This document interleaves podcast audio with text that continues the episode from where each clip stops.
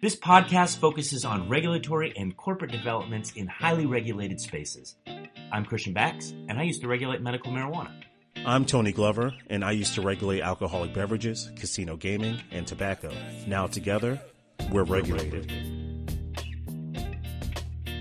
Welcome back to another week of Regulated. This week we have Dustin Robinson, who is the founding partner of Mr. Cannabis Law, which is a full service law firm focused on hemp, marijuana, and the psychedelic industries. Dustin's a licensed Florida certified public accountant and real estate agent, and he focuses on his practice providing legal, accounting, financial, and business consulting to the industries that we mentioned. He also started a nonprofit called Mr. Psychedelics. Is it Mr. Psychedelics Law, which is the nonprofit? Yeah, it's Mr. Psychedelic Law. It's a 501c4. So I've I've run into Dustin a fair amount just abroad in in Florida, just talking about medical marijuana issues. He's he's active, especially down in South Florida, and I'm kind of up in Tallahassee. So when our paths meet, it's been it's interesting conversation. And Dustin is on the show today because he, as far as the niche of psychedelics, is is probably one of the more vocal people that I've seen that's in my circle. And Tony and I love this issue. We love talking about psychedelics because it is just as cutting edge as marijuana was, say, like a decade ago. But it, it's it's doing different things. It's it's you know like the Jeff Goldblum water drop. It, it's like taking a slightly different path through its its march to chaos to get legalized. So, Dustin, thank you so much for joining us today. Yeah, thank thank you for having me. And, and I actually thought we were going to talk about the sex robot industry. I'm a little caught off guard.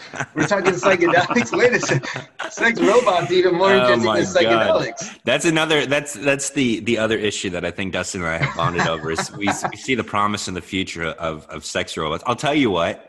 Like I'm, I'm a big believer in the future of like eating bugs. Like I, I like to think about interesting, different things for the future, and I get no more revulsion and like pushback than when I talk about sex robots. Like, yeah, oh, no, well, I understand it. Just to be clear, I get it.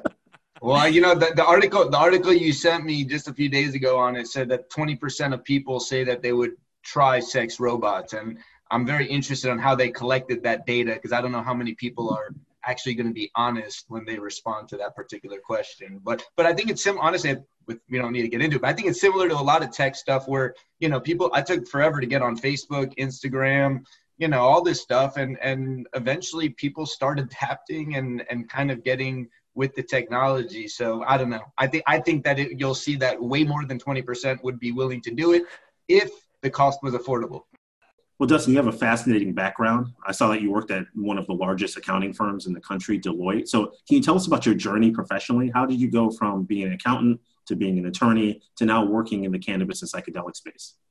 Absolutely. So, I'll be honest, most of my life I took kind of what I see as the easy path and the obvious decision. And later in my life, I'm starting to take a little bit more risk. But, you know, early on, I got, I went to UF. They, I asked my, my mentors, what's, major would give me the most job security. They said accounting. I studied accounting, got my master's in accounting, did a five year accounting program at UF, worked at Deloitte for a bit. My next question to my mentors, which was, you know, what should I next do? And they're like, well, if you have your law degree, then you'll really have job security. So went to law school. I actually really enjoyed both accounting and law school. I'm kind of an accounting and, and, and law school dweeb graduated from University of Florida for law school. Right at law school, worked at Holland and Knight, big law firm. Actually really enjoyed my time there. It's a great firm, got tremendous experience. And basically, that's at the point in my life where I decided I was going to take a little bit of a risk. So I went in house running a multi state manufacturing company that we were able to grow tra- quite tremendously. When I left, we were doing about 50 million in revenue. This year, I think they'll probably do 70 to 80 million. So I sold my interest in that a few years ago didn't know what I wanted to do. I kind of have a different story as far as getting into cannabis. I know a lot of people's stories about, you know, they were advocates for it and, you know, they believed in it. Really, I, I didn't know much. I mean, I had, I had toyed around with cannabis. I knew what cannabis was certainly, but I didn't know much about the industry. But I had some friends out of Colorado that were trying to do a transaction with another Oregon company and they asked for my help. I was planning to take a year off after I sold my interest. So I, I was like, you know what, I'll, I'll, help them out. I'll, I'll see where it goes. So I dove right into it. You know, I knew how to do M&A deals. I knew how to st- structure all the legal aspects of it, but I didn't know the cannabis aspect. So I learned a lot of the Colorado law, the Oregon law, and I thought it was super interesting how you really it's not only understanding the substantive area of law, it's not only understanding M&A stuff, but you really have to understand how that interplays with the cannabis laws in each of those states. So we were able to structure that deal pretty creatively and it went through. We closed, it worked out well. They referred me to someone else. I did that transaction for free. And before I knew it, people were, were contacting me, asking me to, to help with it. And, and really, I see my firm as being able to provide, you know, big firm type of expertise because I, I, I came from the big firm life, but also with a specific focus to the cannabis industry. And I found that there was really a niche in that because my old law firm, Holland and Knight, when I met with them after after I sold my interest in my last company, they informed me that they won't touch marijuana stuff, you know, because it's federally illegal. And I went like, you know, a light bulb went off. I'm like, oh my God, the, the, there's not full access to some of these big firms and this highly sophisticated legal consulting. So let me create a firm that is going to be specifically focused on, on the cannabis space and other highly regulated substances and apply kind of my, my, my background as far as legal, accounting, tax, and, and real estate. Well, with that background, you know, a lot of our audience is mid-career, but we do have some folks that are younger, you know, are looking at getting into, you know, one of these industries. You know, with your background, what would you recommend? Should should a young person who's maybe in school, in accounting school, in law school, finishing up their MBA, should they jump into a heavily regulated space like cannabis or psychedelics, or should they try to go quote unquote work for a Wall Street firm, kind of work for a big national firm, a Deloitte, a, a Holland and Knight? What kind of path do you think you would advise your younger self to take? Yeah, really good question. I get that question a lot. You could you could imagine law students right now who are having trouble finding jobs. They think being a cannabis attorney is the sexiest thing there is. So I get contacted a lot by by law students that are interested in interning or working with me. And really the advice I give to them, and then I'm happy to bring them in and kind of mentor them and, and train them. But really where you would add the most value to my firm is if you had a few years under your belt really you learning a certain substantive area of law whether it be intellectual property m&a transactional even litigation if you could really be an expert in that particular area of law and then later on understand how that area of law intersects with with cannabis laws that's really what i recommend to some of the younger people. So I, I know a lot of them are trying to just go all in on cannabis and i'm not saying that's that's not the right path because certainly you could you could do very well just understanding the, the laws as it relates to cannabis but it's interesting because people think cannabis law is like its own area of law but it's not. You know there's and cannabis law intersects with every single other area of law. So until you really understand these other areas of law it's really hard to understand how cannabis laws intersect with those laws. So my advice would be generally to go go out get some experience at at another firm in a particular area of law and, and you know keep up to speed with the cannabis stuff. And uh, hopefully you're at a big firm that maybe also allows you to you know do some cannabis work as well. That would be more my advice. Become an expert in, in your field first and then figure out how you could apply the cannabis cannabis laws and, and accounting stuff to that it's a good point. And, uh, you know, what I hear a lot of is I don't want to be pigeonholed. I don't want to get stuck in this specific area. And it's really interesting to me because I think that thinking that way is really more of where cannabis was in like 2014, 2015, where you, they needed like these stem cells, these plucky like entrepreneurs to just take a chance.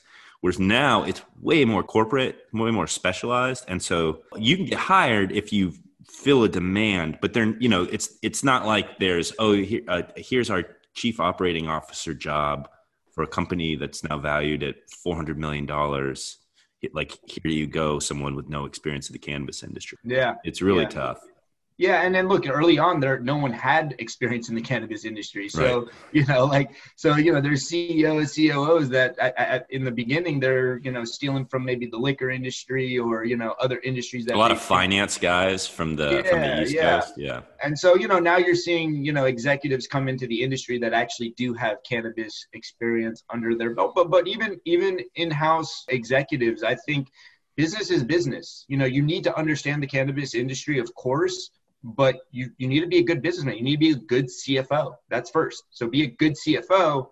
Then, if you could understand the cannabis world as well, that's just a, a double whammy and that's just fantastic. But if you're not a good CFO, period, then you're not going to be a good CFO in the cannabis space. So I think people need to understand that you've got to be good at whatever it is you're doing, whether you know being a leader, a mentor, manager, whatever it is, you got to be good at that skill set. But also, if you have the added benefit of understanding the, the cannabis industry, I think that's huge. So, walk us through the 30,000 foot view of the state of psychedelics today. Absolutely. So, I think there's there's really three areas we need to pay attention to: city, state, and federal. So, um, from a city perspective, we've served, and, and when I say city, actually I mean municipalities because we've seen some action from counties as well. So, so really, we've had Denver, Oakland, Santa Cruz, and recently Ann Arbor, decriminalized as cities. And what that means is essentially they are making entheogenic plants and fungi, including psilocybin, peyote, and other psychedelics. They're, they're basically making them the lowest priority for the city to, to prosecute. And they're not allocating resources to, to prosecuting that. Now, we've also seen Washtenaw County, it's whatever the county is that Ann Arbor's in. They've also come out, their DA has basically come out and said that they're not going to prosecute from, from a county perspective. And then what we see in uh, Oregon is is from a state perspective, they have Measure 109, which is really going to be the first legal framework that we have from a state that allows the administration of, of psilocybin. And, and psilocybin, just for those that don't understand what it is, it's the compound in mushrooms. It's basically what THC is to cannabis, is what psilocybin is to is to mushrooms. So basically different psilocybin substances are, are basically going to be legalized in Oregon. They already got all the signatures they need. It's going to be up for ballot. And then essentially the state has another two years to basically kind of roll out their program. So I, I believe in 2022 is when we'll probably see the Oregon initiative really rolled out. Simultaneous with that, they have Measure 110, which basically decriminalizes or actually just reduces the level of the crime for possession and use of psilocybin. And then, so that's city, that's state. So we have a few cities decriminalizing. We have one state, Oregon, that is rolling out a legalized framework. And then the FDA, um, this is what a lot of people don't realize. They think this is just cities and states kind of going rogue like they did in cannabis early on. But but what's really interesting is the federal government, the FDA, is really looking at these psychedelics very preferentially. Right now, we have MAPS in phase three clinical trials on MDMA. I believe MDMA is probably going to be the next psychedelic that will be FDA approved. You also have Compass Pathway and Usona that have had that are doing, I believe they're in phase two clinical trials with psilocybin on treatment resistant therapy. The FDA has actually deemed psilocybin breakthrough therapy on treatment resistant depression. So a lot of people don't realize like breakthrough therapy is a is a term of art for the FDA. So the FDA, it, their ears are open and their eyes are open, and, and they're taking note of of the tremendous medicinal value of psilocybin. So that's kind of the city, the state, the FDA. Things are moving extremely quickly, and then kind of what you have that is very separate from all that is you have ketamine. So what makes ketamine interesting is that it is a psychedelic, but it's actually a Schedule Three substance. So ketamine has been approved by the FDA already, and it's been approved for as an anesthetic. So a lot of doctors use it as an anesthetic. They've been using it for years. It's a fantastic anesthetic. But what people are starting to realize is that it has tremendous value, has a tremendous value for mental health benefits. So addiction, PTSD, depression, and doctors are allowed in their medical discretion to use a product that's been FDA approved for an off label use. So, what doctors are doing right now, and you see it on the West Coast tremendously in California, you know, you have a lot of doctors that are doing ketamine infusions in their in their offices. Now in Florida, I'm working with several groups that are, are rolling that out as well, where they are using ketamine for its off-label use for various mental health and not just mental health, also also pain as well. A lot of pain management doctors are trying to incorporate that into their practice. So it's very interesting because the, the doctors who are setting up this framework for how to administer ketamine, I think are really going to have a really good foundation for when psychedelic assisted therapy is legalized by the state or by the federal government potentially. So, so bringing that all the way into Florida now, my not-for-profit, Mr. Psychedelic Law, we're a 501c4, and our mission is to use medical and spiritual research to drive responsible legal reform in Florida for psychedelics. We've been meeting with several cities I think we'll probably have three cities decriminalizing entheogenic plants and fungi for, you know, probably within the next few months. And I am also now talking to a couple different people on drafting an actual bill from a state perspective. So the movement is here, it's coming. A lot of people think I'm crazy when I mention psychedelics. Quite honestly, I thought my clients were crazy when they even brought psychedelics up to me. But the reality is, is that the movement is here, and uh, we're, we're, making things happen here in Florida, and and it, it will look very different than the cannabis supply chain. I think that's important for people to understand. Is that the psychedelic supply chain, like in the Oregon Initiative, you have to get these products administered within a licensed facility by a licensed facilitator. So whereas in cannabis, you go to a retail store, you pick up your cannabis, and you have to take this product in private. In Florida, they require that you consume the, can- the, the medical marijuana in private. It's actually the opposite in the psychedelic industry. They actually require that the products are administered at those facilities with a licensed facilitator. And whether that's going to be the legal framework that's rolled out in other states is, you know, time will tell, but that's what they're doing over in Oregon. What's the medical structure of the Oregon program going to look like? There's a well, big, first, how's it how's it polling right now? I'd say that that, that very very high, very high. I feel very confident that it's going to pass. It already got all the signatures, and and everything I've read is pointing towards it passing. So I think it's going to pass. What's really interesting is there's basically kind of this is oversimplifying it, but there's kind of two schools of thought right now in the psychedelic industry. There's the the psychotherapeutic approach, where those are kind of like this is a medicine and this should be treated like a medicine. And so we should require qualified conditions and it should be administered by doctors. It's more like we see with medical cannabis, right? But then you have the other approach, which, which is the entheogenic approach, which is more of a, a spiritual and individual rights argument where we all have the right to to explore our own minds and pursue happiness and that's protected as an individual right of our own and we should be able to determine our own relationship with nature. And really that's the decrim nature people that they're they're really the people leading the decriminalization. Carlos and larry i spoke with them yesterday for a couple hours and they've been great. Those are the leaders at decrim nature and their focus is really on on individual rights and full access for everyone. So you kind of have these two approaches and you know some people are somewhere in the middle. So what oregon has done in measure 109 is they are in measure 109 they're not providing full access to everyone. So essentially they're allowing you do not have to have a qualifying condition and they put that specifically in the measure but you do have to do this through a licensed clinic and you have to do this through a licensed facilitator.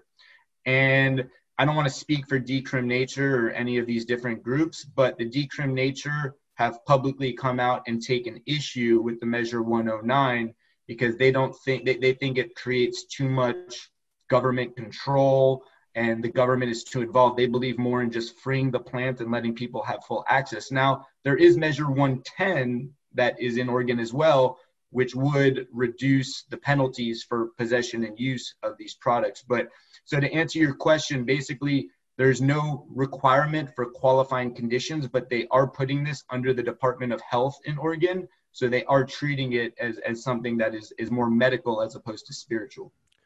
What about providers like this? Where the supply chain of psilocybin? How how does it get from spore to the actual patient?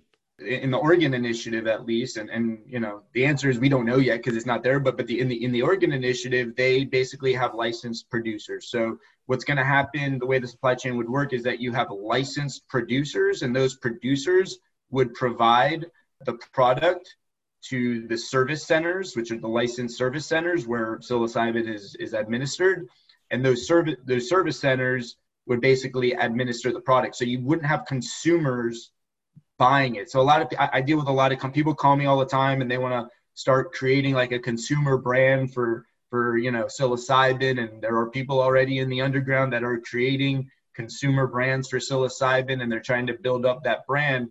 But what i explain to them is that you know even when this gets legalized this might not be a consumer facing thing. You might really just be selling to service centers that are really the buyers and the service centers are the ones that administer it to to the patients or the consumers. One of the other pods that we did on this particular subject tony and i went deep in in the actual terminology and usefulness of legalizing entheogenic plants or entheogenic substances. And the, the position I took, and I'm still willing to be persuaded on this, but it seems like it's a really slippery slope when you're legalizing based on the term entheogenic because entheogenic is what is in the the mind of the person who's using it helps determine whether or not it's fundamentally falling into that basket. It's also not something that has like dis- definitive terms like that everyone agrees like this is part of the entheogenic category. So like do, do you think that's a i mean outside of like oregon when you start getting into flyover country you start getting into its purple states like florida do you think that this entheogenic philosophy on these laws uh, is, are going to work outside of like a very liberal state like oregon?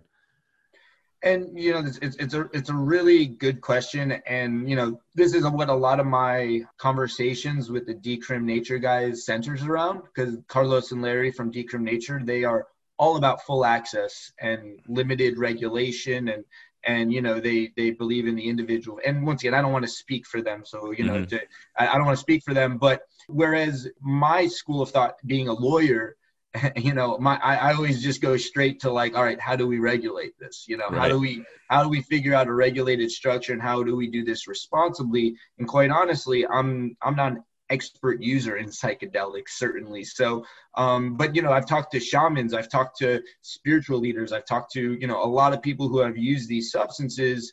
And my position is really that they're powerful substances. I don't want to use the word that they're dangerous substances they're powerful. And whenever you have something that's powerful it can be used for for good but it can also be used there, there also is are bad things that could happen. They're very powerful and you know if put in the wrong hands under the wrong set and setting they can have bad effects. Now, no one is o- overdosing on on mushrooms. They, they're natural. They come from the planet, and I don't think there's been any cases of anyone overdosing on them. So that's a positive. But there have been cases of people doing, you know, jumping off buildings or getting walking in front of cars, you know, doing crazy things. They have very strong effects on your mind, especially if you to take too much of them. So I'm of the position is that that we just need to make sure, however we roll it out, we need to not only account for the potential benefits, but also the potential risks and roll out a responsible legal framework. But I'll, I'll tell you, you know, that's, I don't think, I'm not saying the decrim nature don't want us to roll this out responsibly, but you know, they're, they, they truly believe and, and I think, and I'm, I'm opening up my mind and trying to really come from their world and under and understand where they're coming from and they truly believe that we should have the own power over our relationship with nature and that these are great substances that there's really no reason to have to overly regulate them or create this bureaucratic licensing structure around them.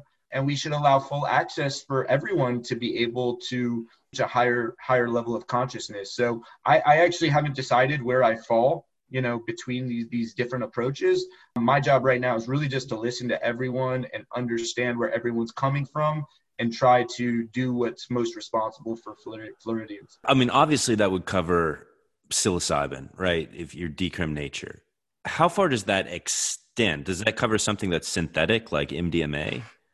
Or so like, I don't want, once again, I don't want to speak okay, for decrim okay. nature, but in, in general, what we're talking about when we're talking about nature, we're talking about entheogenic plants and fungi. So psilocybin, peyote, ayahuasca, gotcha. um, ibogaine, all those different products. Now, mo- all the FDA trials, what you know, a lot of people are, are frustrated because the FDA trials are all using synthetic versions of psilocybin and of course MDMA is synthetic. What they don't realize is in, in order to properly do FDA clinical trials, there's a certain level of quality and consistency you need that you can't capture within the plant.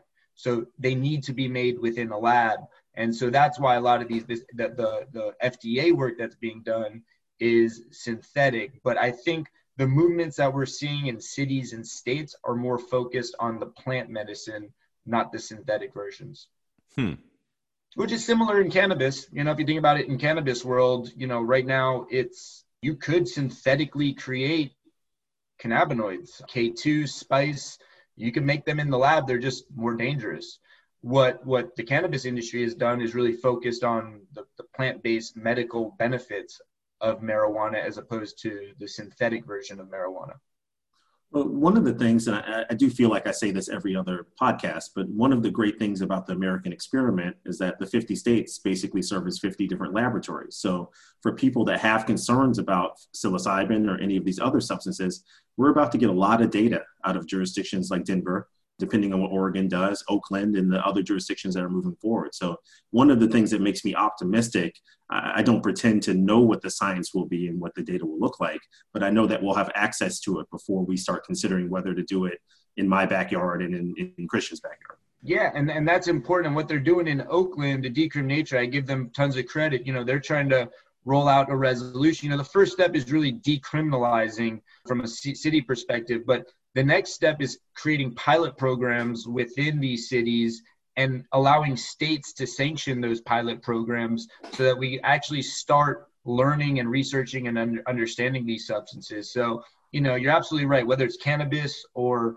a psychedelic substance, at the end of the day, until we do the research and we and we understand them and we, and we develop the data, you know, there's only so much you could do with them. So I think it really starts with research. And that's what a lot of the psychedelic businesses right now are centered around is really developing intellectual property. So whether it's methodologies for extraction or formulations, MindMed is right now trying to do clinical trials on mixing LSD with with MDMA, I believe, which in the recreational world I believe is called candy flipping. And so you know a lot of the, the the, psychedelic businesses right now that that I'm talking to and working with, they they are trying to develop that intellectual property, that research, that understanding, and trying to monetize off it.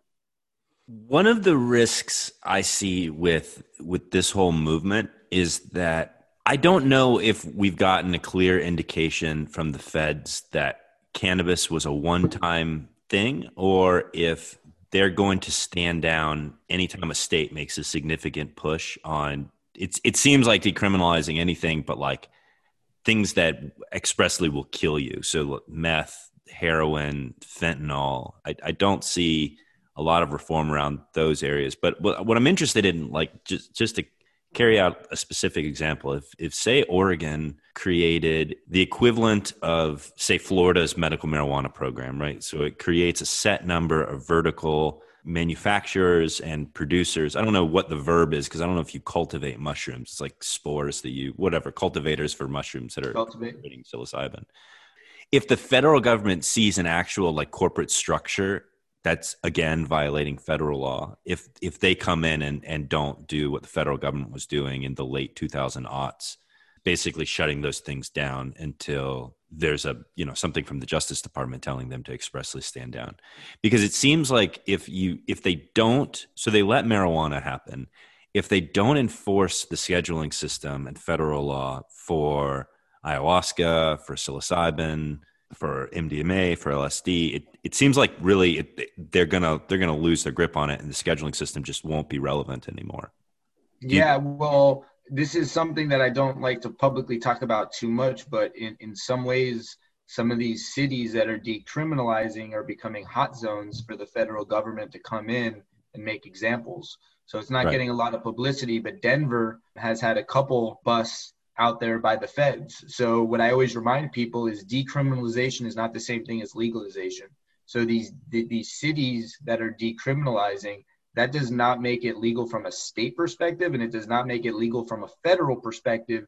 And in some ways, and, and I don't like to say this, but in some ways, these cities that are decriminalizing are catching the attention of the DEA, and the DEA has taken some actions, unfortunately, and, and made it, made examples out of a couple individuals out there in Denver. So certainly that's that's you know people that get in the cannabis industry are are willing to take some risks, and I think you know if you're looking to get into the psychedelic industry, there's there's certainly risks out there, regardless of what your city says and regardless of what the state says. You know, even if Oregon eventually passes it, just like you said, it's still a Schedule One substance federally and the federal government could at any time start cracking down on it and if they don't then what type of message does that send for other scheduled substances just like you're saying you know it, it could potentially be a slippery slope although i think psychedelics are really you know very low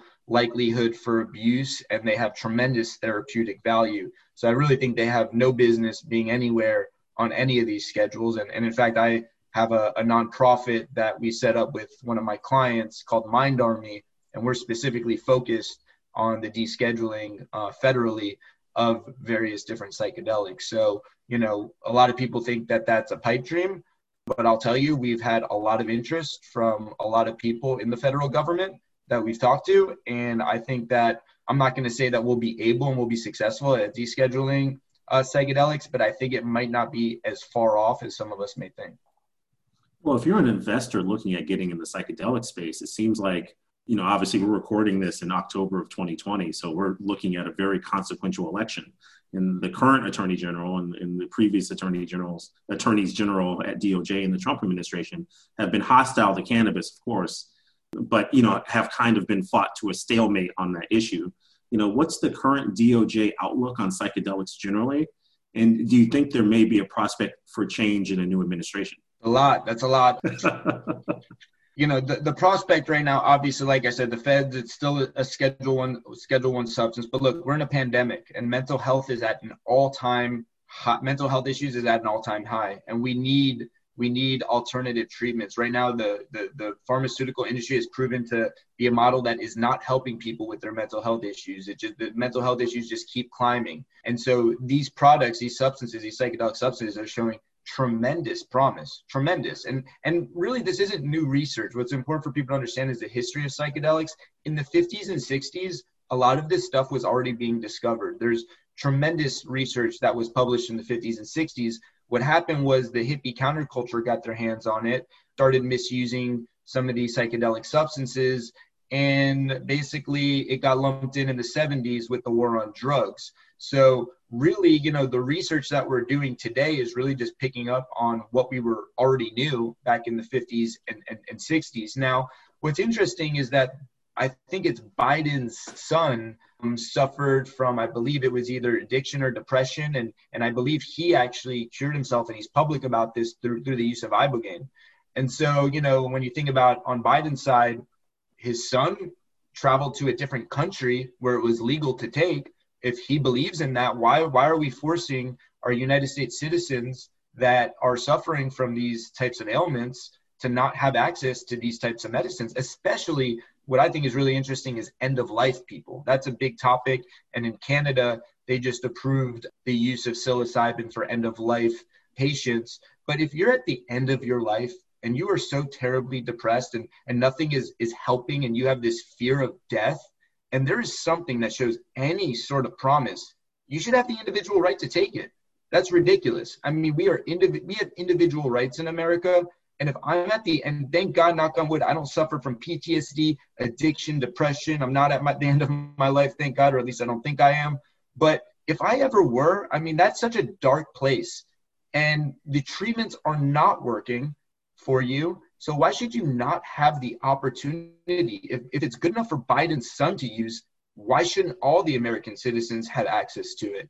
Um, so that's on the Biden side. And then I think on the Trump side, look, the, the, I think a lot of the cannabis and, and psychedelic stuff, it really cuts through both parties because I believe cannabis and psychedelics is, is an individual rights thing and small government thing.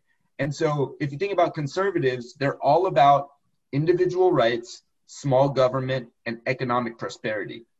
That is what cannabis and psychedelics could bring. It could bring, you know, individual rights. We have the right to control our own mind and pursue happiness. It will make the government a lot smaller by descheduling, and it will certainly, at least in the in the cannabis space, certainly will have a, a huge economic impact. So hopefully that kind of answered your questions. But you know, the future of psychedelics in, from a federal perspective is is very complicated, and anyone who thinks they have the answer on where that's going to go is crazy. I've heard some experts in the industry said that say that we're 25 years away from that.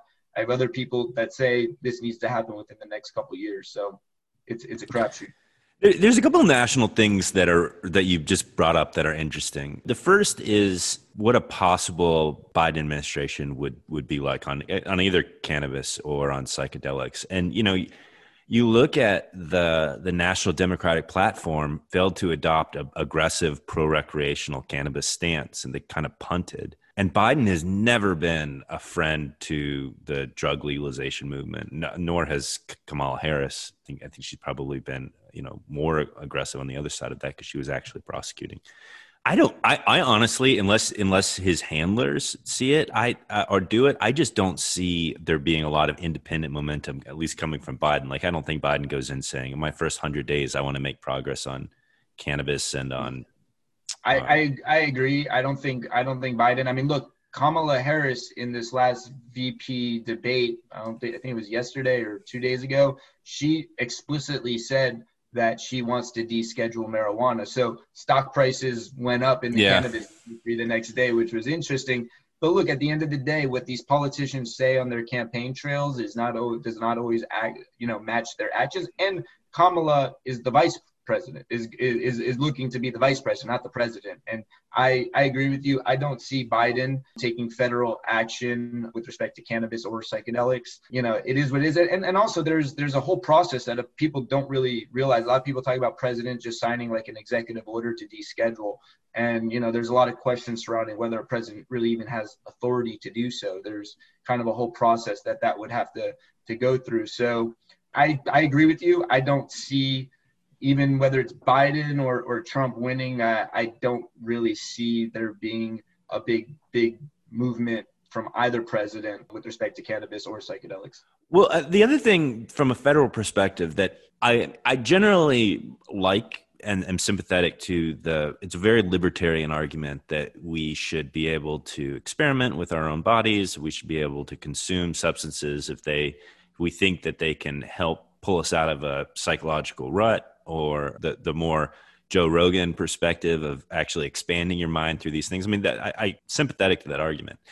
What what always troubles me though when I hear that is that it's a night it's a good philosophy, but that is functionally not how our our legal system works. Specifically, we made the judgment a long time ago, at least the Supreme Court more or less made it for us, that with substances that can enter the stream of commerce, you don't get that right to experiment. So if you're if you're growing psilocybin at scale that that is essentially entering the stream of commerce, the, the federal government has the right to to regulate interstate commerce, right? They have the right to shut you down just purely from a because I said so and you're entering a commercial market, therefore we have established precedent to nip whatever you're doing in the bud. So I don't know. What do you think? I, I feel like you're it's gonna be really hard to just pick off the libertarian market. I think you have to almost do what what marijuana did, which is you have to create these regimented, regulated markets to keep the federal government from coming in and shutting down more producers of this stuff.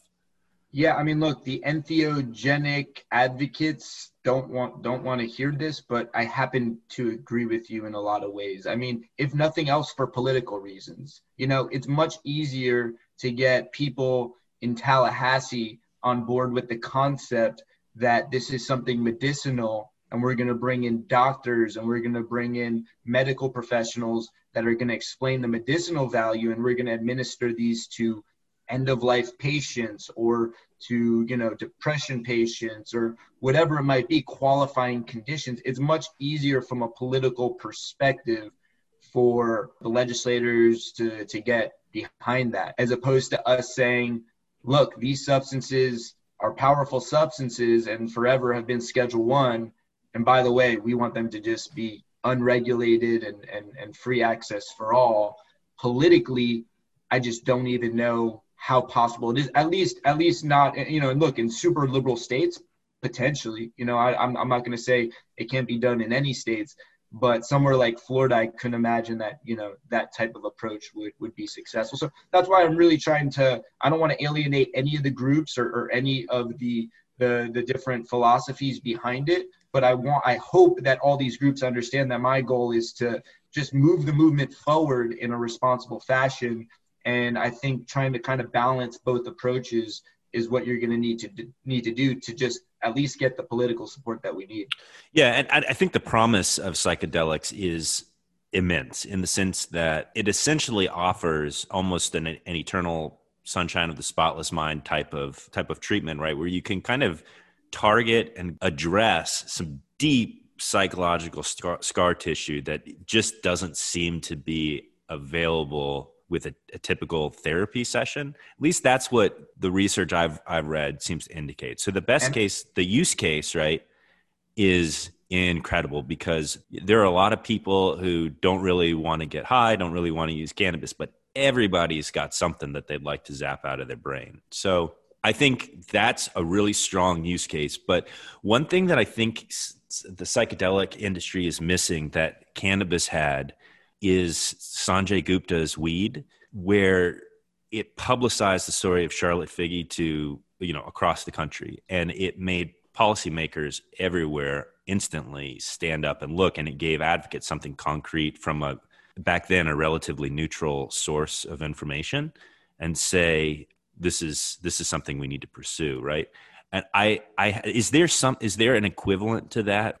A, a few things. So, so first off, whenever I go in and I talk to cities, you need to first kind of educate them on what's going on legally around the world and you need to educate them of the medical research. But what i always want to do after that is appeal to their heart. And the way the way you appeal to their heart is is by having use cases. So we've actually been collecting letters from various florida citizens that have been positively impacted by the use of psilocybin and other entheogenic plants and fungi. And you'd be shocked when you hear all the different stories. So I don't think we have one, you know, shining star story that literally is the example throughout the entire industry. But I think what we have is tens of thousands of anecdotal stories for people with PTSD, addiction, depression, various. I just, I, re- I represent a, a, gentleman called Zappy Zappy, they just wrote an article calling him the psychedelic concierge to the stars, and he just shot a movie with Lamar Odom. It was a documentary. So Zappy has shot multiple documentaries. He recently shot one with Lamar Odom, and Lamar was suffering from addiction and depression. He had all sorts of mental trauma in his life, and he took him to Peru and he did ketamine treatment and also ibogaine treatment. And Lamar Odom actually re- returned, and he ended up actually playing professional ball in Europe for a year at like the age of 40 and he's been clean ever since. So you know this documentary probably should be we're hoping it gets released on netflix in like the next 60 days. But there's tons of use cases just like lamar odom some way more even more I- impactful than that. I mean uh, we work with uh, i work with another group called ketaminefund.org uh, they're a nonprofit here in florida that they provide free ketamine treatment for veterans and i get videos from them weekly on on you know of course with the patient's approval but with people with ptsd that are t- taking ketamine. And it's amazing when you hear these people talk while they're under under the ketamine and they talk about the experience that's causing the ptsd and they're totally detached from it and they don't have the emotional effect that they normally have when they're not on ketamine. So they're able to actually face the problem address the problem and fix the problem right in front of you and have breakthroughs. And I have literally probably hundreds of these videos that I could pull up on my phone of veterans having these these breakthroughs where they're actually able to address that trauma that's been getting us. I, I compare it to, you know, if, if you have a dent in your car, if you just walk away from it and you don't look at it, it's not going to fix itself. You need to go towards the dent and you need to go fix that dent or else it's not going to get fixed. It's the same thing with someone that has trauma or PTSD. You have to be able to to approach that trauma and when you're not on these psychedelic substances, that trauma is just too emotional for you to face. So what ketamine does is a dissociative that allows you to kind of address the, the, that trauma and, and fix it. And what it also does, a lot of these psychedelics, I've heard people compare it to if your technology is not working, if your computer's not working, what do you do? You press restart. So, you know, when people have depression or addiction, they got something going on in their mind that's just screwing with them. And what some of these psychedelic substances do is it just it resets. It resets it and it gives you another opportunity. And people have done one psilocybin treatment or ayahuasca treatment and it's broken their addiction to heroin, opioids, and various other substances. So the use cases are there. I don't I don't know if there's there's just one use case, but I think we probably have tens of thousands, if not hundreds of thousands, of use cases out there. Talk to me about ketamine. I'm interested because it's happening right now. So you have clients that right now have clinics that are offering offering ketamine therapy. So walk us through why you would go in for ketamine therapy from a general patient perspective and what actually happens to you while you're while you're there absolutely so right now the the main model that's being used is the in-person infusion model where you're going into a clinic i'm actually working with a company we are launching so it's called KetaMD and we're actually launching an at-home platform where you could actually do this in the comfort of your own home where you come online you meet with a doctor, you have a consultation. If you are, if the doctor determines in his medical discretion that that ketamine could help for your condition, you get delivered two ketamine lozenges. You then set up a one hour guided session with one of our trained nurses. And you basically take the two um, lozenges and we guide you through your journey and, and we help you you know and then there's a whole integration so there's really in psychedelics there's the preparation there's the administration of the product and then there's the integration so you know whether you're doing it through telemedicine or you're doing it in person at a clinic there's the preparation which is really setting your intent and figuring out what it is you are trying to achieve by taking it then you have actually you know taking the substance which in a lot of ways you know, a lot of it isn't talk therapy. It's literally laying on a couch with a blindfold and letting your mind wander and, and opening up your mind and kind of resetting your mind and entering that that place of bliss where you could kind of deal with your issues. And then after that, there's the integration. So I actually have never I never did ketamine before and I was helping all these ketamine businesses. So, you know, I had some issues that that you know I had to deal with myself, and they were always pushing me to to, to try ketamine. And so I went into my a doctor that I work with, that's one of my clients, and she does ketamine infusions. And I had my own ketamine experience, and I will tell you, I was outside of my body. It was a it was quite an experience. I laid on my back for two hours with a blindfold on, and I didn't move. And I'll be honest, I'm I'm a fidgety guy. I don't think I ever lay on my back without moving for two hours. But you know, it was a total out of body experience. I was well prepared. It was administered extremely professionally, and then we did an integration as well, and it was it was mind expanding. And I think I elevated my state of consciousness and was able to you know deal with any of the issues that I was having. The doctor who did that, I could I could probably say is Dr. Weiner. Dr. Weiner does tremendous work in the cannabis space. She's very well known in the industry, and she's recently added ketamine infusions to her practice, and it's it's exploding. It's huge, and she is learning. I just had a call with her a few days. Uh, you know, I, I want to kind of hear what, what her thoughts are. And then when she first started doing it, she was super skeptical. Most doctors are. You know, doctors are doctors and lawyers. We're trained to be skeptical. You know we're not the shamans and the other spiritual leaders. We we question we, we believe in the socratic method. And so and so michelle was really you know kind of like all right i'm to try this but i don't know. And i talked to her just a few days ago and she's like dustin this is for real. She's like it is crazy the uh, uh, amount of of feedback i'm getting and the, like she's like people come into my office totally messed up and you could just see when they leave my office on their face. You don't even need to talk to them. They're a different person. You could just look at their face and you could tell they are a different person. And so I'm I'm a skeptical guy, but when I talk to doctors, multiple doctors that are doing this, that all give me that same story, that's when I start to become become a believer. Because for it took me a while. You know, I'm like, oh, ketamine, I'm I don't know crap about that. I don't know. I'm not a doctor or anything like that, but I've had so many conversations with so many doctors. Tomorrow, I have a meeting with Revive Wellness where they're actually rolling out a bunch of ketamine. We're, we're doing lunch tomorrow, and you know we're going to talk about his strategy for helping with mental health issues. And he has his own story, that the founder of that business, where ketamine saved him, and so that's why he's motivated to do more with it and to provide these clinics. So, like I said, I mean the the use cases are there I mean, they're there, and and I wouldn't believe it, and I wouldn't be getting on board with it if they weren't there. I'm not trying to push something that doesn't work or that is, you know, has horrible effects. But when I get doctor after doctor, patient after patient telling me about the medicinal value of this, I start to listen and I get behind it. What do you think the addressable market is right now for psychedelics? Man, how many people are struggling with mental health issues? Right. Billions billions, billions, billions, billions. The problem is right now it's not since it's an off-label use. Generally, it's not going to be covered by insurance.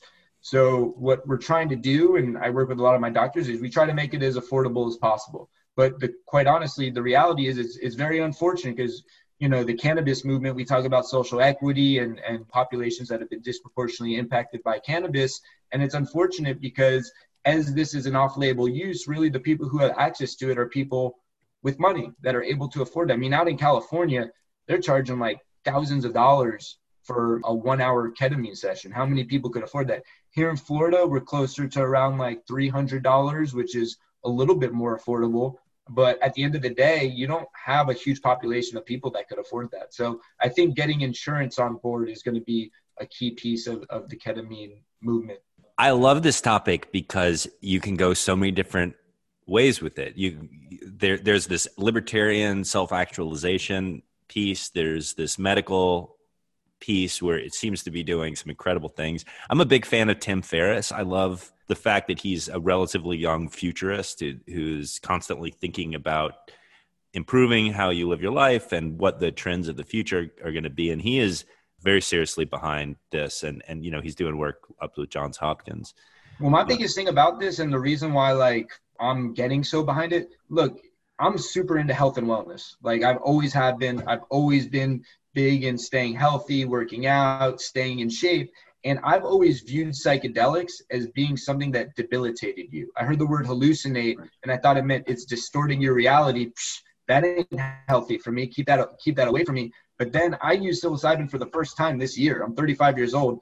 I did it for the first time this year and I've had several journeys since then. But I was shocked at the fact that my brain was firing on all cylinders. It was far from being debilitating. It was actually a performance enhancer and it increased my level of consciousness. And I am not just saying that. Like, I feel like I've elevated my level of consciousness significantly, and mushrooms are now a part of my health and wellness program that I've that I've created for myself. So, you know, I, I tell people all the time, people that know me, that grew up with me in college, they know I'm, I'm, I'm generally a pretty straight edge dude. So when they hear that I'm starting to incorporate mushrooms into my health and wellness plan, they start to listen and they start to understand, all right, maybe I should give this a shot and really understand what it's doing. You know, we like hot takes here on the regulated podcast. So I do want to get a prediction from you. So obviously states like Oregon, Colorado, California are going to be sort of the vanguard in terms of progress in the psychedelic space you know, we may have some southeastern bias because we are all based in Florida,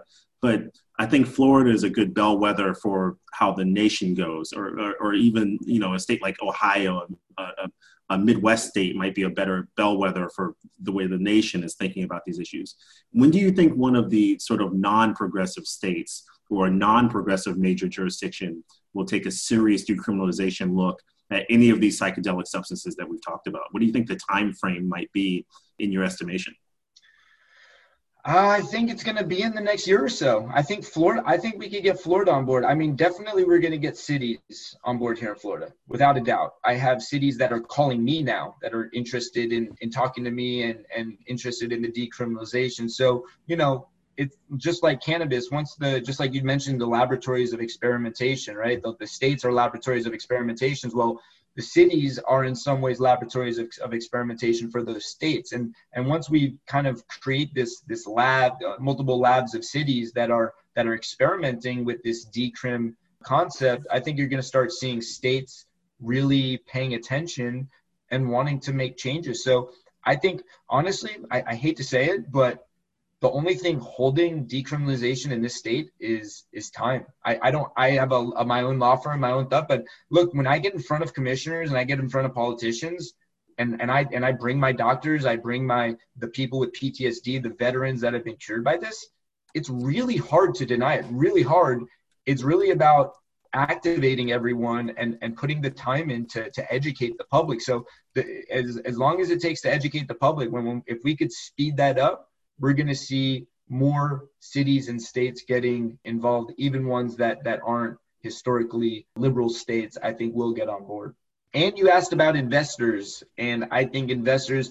This is a good time for a disclaimer that nothing in this program is any legal advice and doesn't create any attorney client privilege. And I'm also not an investment advisor. So this is not investment advice either. But I will tell you that a tremendous amount of capital is flowing into this industry, and there are tremendous opportunities out there right now with various businesses that are just starting up. And you know you could get in and seed rounds for for very cheap and all of a sudden these valuations are blowing up. I mean you see companies like compass pathway that just did 100 million pre-ipo raise. Uh, you see uh, Cybin raising tons of capital MindMed.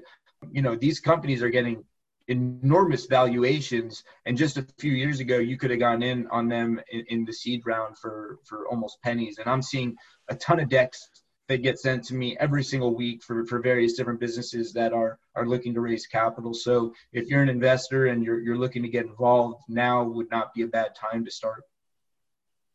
Well before we get into our shout out segment dustin how do people get in touch with you and follow you on social media on social media, I am Mr. Cannabis Law. I also have social media for Mr. Psychedelic Law. So depending on what your interest is, you can either follow me on IG. I post a lot for Mr. Cannabis Law and both uh, also Mr. Psychedelic Law. My email is drobinson at mrcannabislaw.com. Phone number is 954-258-6084. Check out my website, mrcannabislaw.com. Check out my nonprofit website, mrpsychedeliclaw.com. Awesome. And of course, we'll be retweeting all of your information on at Regulated Pod on Twitter as well. So follow us there and get in touch with Dustin if you have any uh, interest in getting engaged either on the nonprofit side or on the for profit side. Sounds like he has ways to, to route you. So each episode, Dustin, we ask our guests to provide a shout out, and that could be to some an issue that you think deserves more attention, to a group of people you think are doing good work, to a project that you're working on that you think deserves attention or really anything of your choosing. So uh, my question for you is do you have a shout out? Absolutely. It's a hard one hard one to pick but i guess what i'll do is i'll give a shout out to minorities for medical marijuana. I just got appointed to the board. I know christian is actually on the board as well and they're doing tremendous stuff. I've partnered with them on applications in different states where we've done social equity applications. I'm working with them right now on delivery social social equity applications in Massachusetts.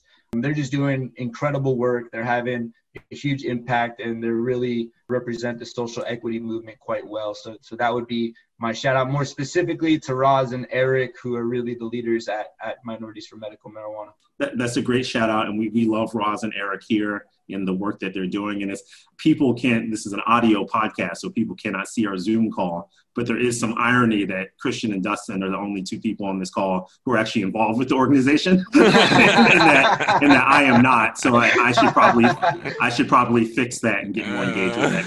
That's funny. Well, you know what? It's about diversity, and you know, I think Christian and I, you know, bring some diversity to the board, so it's all good. No, you guys are doing great work. Tony, do you have any shout outs? You know, I, what's been on my mind lately, not to get too political, but obviously in October of 2020, there continues to be discussion about stimulus. The bulk of my practice is in the hospitality industry, and people in this industry are very concerned that without stimulus, I mean, there's a study out that 40% of restaurants could close in the next six months without some additional assistance from the federal government. So, candidly, I continue to pray for stimulus over the next quarter. So, we'll see what happens with that. So, I just want to shout out to the, the local restaurateurs, bar owners out there. If you have time and you have the, the financial wherewithal, please go out and support them, tip them. And I do have one particular shout out, Um, which is a, a firm client of mine, which is the Over Under Bar in Tallahassee. Great Midtown location, but really any place in Midtown. If you're in Tallahassee listening to this or in your hometown, go walk downstairs from your office, go visit your local cafe, you know, and eat lunch with them. You know, go support them because they're going to need they're going to need that support. Yeah, shout out to 2021. You can't get here soon enough. Um, yeah. my my shout out of the week is uh, we haven't had a podcast since this happened, so I'm gonna I'm gonna use the bully pulpit to shout out one of my favorite clients, Cookies, which is coming to Florida. They're gonna make a a big splash here. They've already made a splash in the sense that they have 10,000 Instagram followers within like 20 hours of, of opening up their Florida cookies page. So we're very excited to have the boys come to town and uh, we're, it's about a 12 to 18 months spool up before cookies as we know it is going to be really aggressively moving in Florida, but I, I can't get here soon enough. So, yeah, I don't think people in sort of the Tallahassee regulatory world understand how big a brand this is. So it's going to be very interesting it's to going to be so good. It'll so be very interesting. It'll be really interesting to see, you know, with all the regulations here with Florida, with it being medical and, and, you know, Cookies has built a great recreational brand. It'll be interesting to see their packaging and how they kind of integrate that, that recreational concept into a more medical approach. So I'm I'm excited to see uh, what their stores look like, what their products look like, what their packaging looks like, all that stuff. Yeah, I, I think they can do it. I think that they can make. They, I mean, they're they're selling products into medical states right now. They're you know they're brands in medical states right now, so they can definitely do it. It was fun describing probably most boring edibles program in the, the country. Well, well, I, I I know they can do it because they're working with the right guy over there and you to make sure that they could stay compliant while also conveying to the cus the patient what they want to convey. So they're, they're, they're working with the right group over there to make sure that they, they're compliant and also doing what they need to do to, to, to convey their message. Appreciate that. So, ladies and gentlemen, thank you again for joining us this week. We always love talking to you about regulated issues, specifically psychedelics, psilocybin, ketamine. This has been a great conversation, Dustin. We've been trying to do this for like two months, and we've we keep having to push it back. So I'm so happy it finally happened. You finally got on. I'm, I'm I'm happy. I appreciate you guys for having me on. And anytime you want to have me on for, for an update, I'm, I'm happy to join. Oh, you! I could see you being a show contributor. I'd, I'd like to have you back on fairly regularly on to talk about this issue because I think this is a, a great issue. It's not going anywhere. It's going to continue to progress, and it, there's some funny shit that comes up when we talk about it too. So it's, yeah. it's the perfect topic. Tony, you want to send us out? Until next time, folks, please stay compliant.